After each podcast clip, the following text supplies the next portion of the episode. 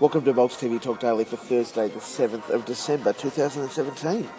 Molk TV Talk Daily contains all of the news, ratings, and reviews that you'll need, uh, all of the things around the Australian television industry, and something to watch on TV tonight. Welcome back to Molk TV Talk Daily. I'm Steve Molk, your host. Thank you for joining me.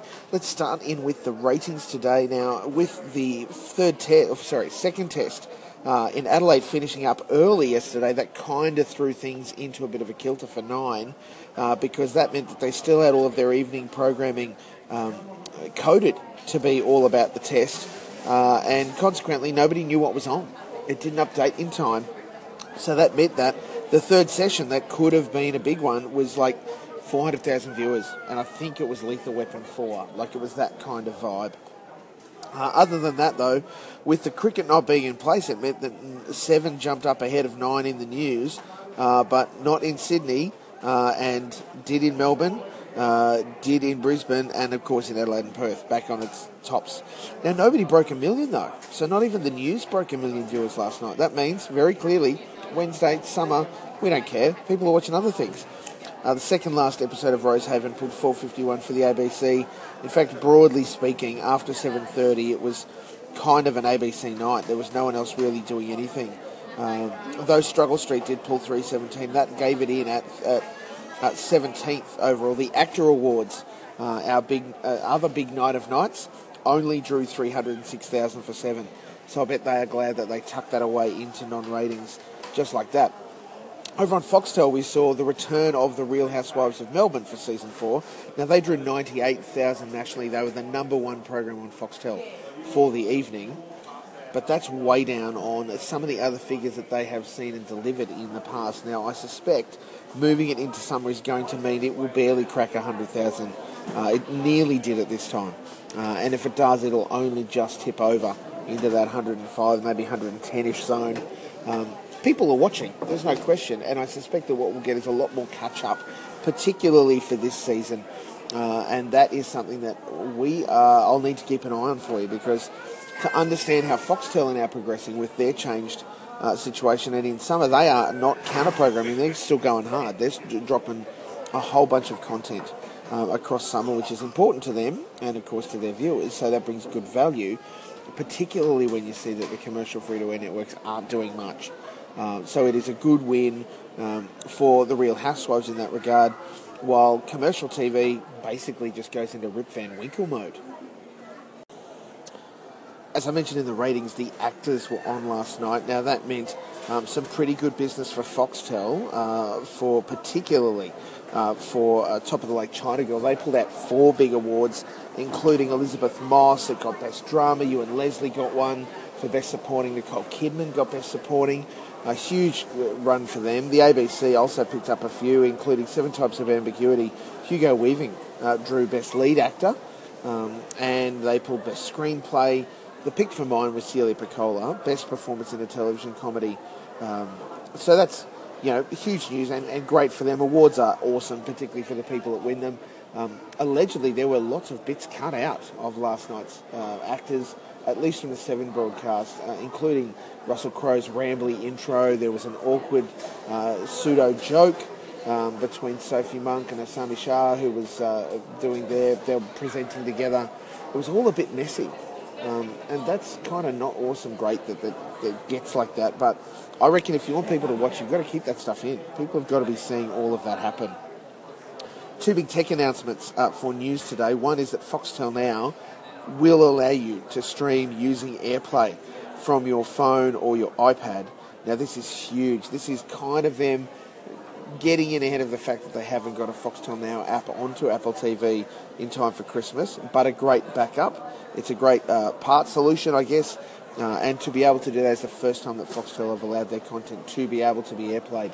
That is huge uh, and a really great move just in time for the holidays and those sorts of things. So that if you're not watching it on some other device, like a Foxtel Now box or a Telstra TV2 or a whatever, a PlayStation 3, Xbox, all those sorts of things, um, then definitely this is a good way to do it. And it's, uh, from a streaming point of view, the only way to get it in HD, so that's a really good move. Um, if you are an Amazon fan, and look, with uh, the Grand Tour launching tomorrow for season two, I'm actually heading to Sydney today for the premiere of that. Um, then you will be pleased to know that the Amazon Prime Video app has now dropped on Apple TV over 100 countries around the world, including Australia. So that means that if you've got an Amazon Prime Video subscription, you can download the app, log into it, and watch all of your stuff on your screen in that way. And that is a huge move because Amazon had previously kept that all tight and close in their Fire Stick.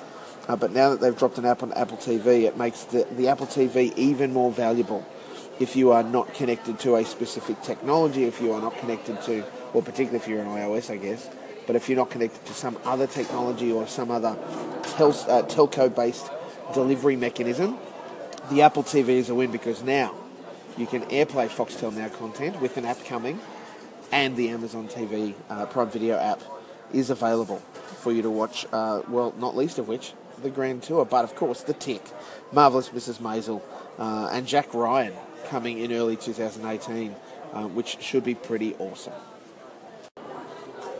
There's lots of stuff that you can watch on TV tonight, but let's start with the season two finale of Struggle Street, 8:30 on SBS. This has been a cracking season this year, and definitely something that is worth checking out. All of it is on SBS on demand if you've missed it.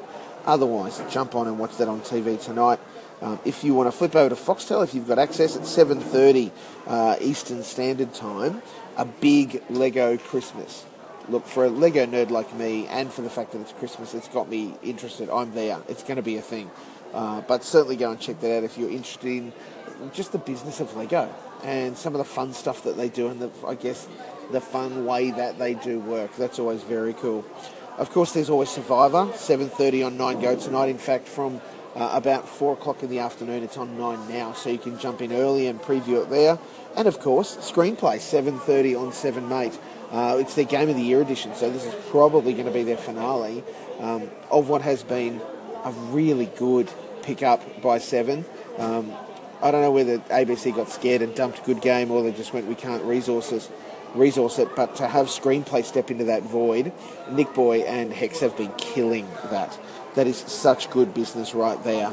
Um, and of course, don't forget at 9 pm to flip over to ABC Comedy and check out Tonightly it's just getting better and better each night, which is really great. There was a hilarious sketch uh, with Greta Lee Jackson in it talking about baking a cake for the gays. That was written by Bec Shaw, uh, and a lot of that stuff really silly, really fun.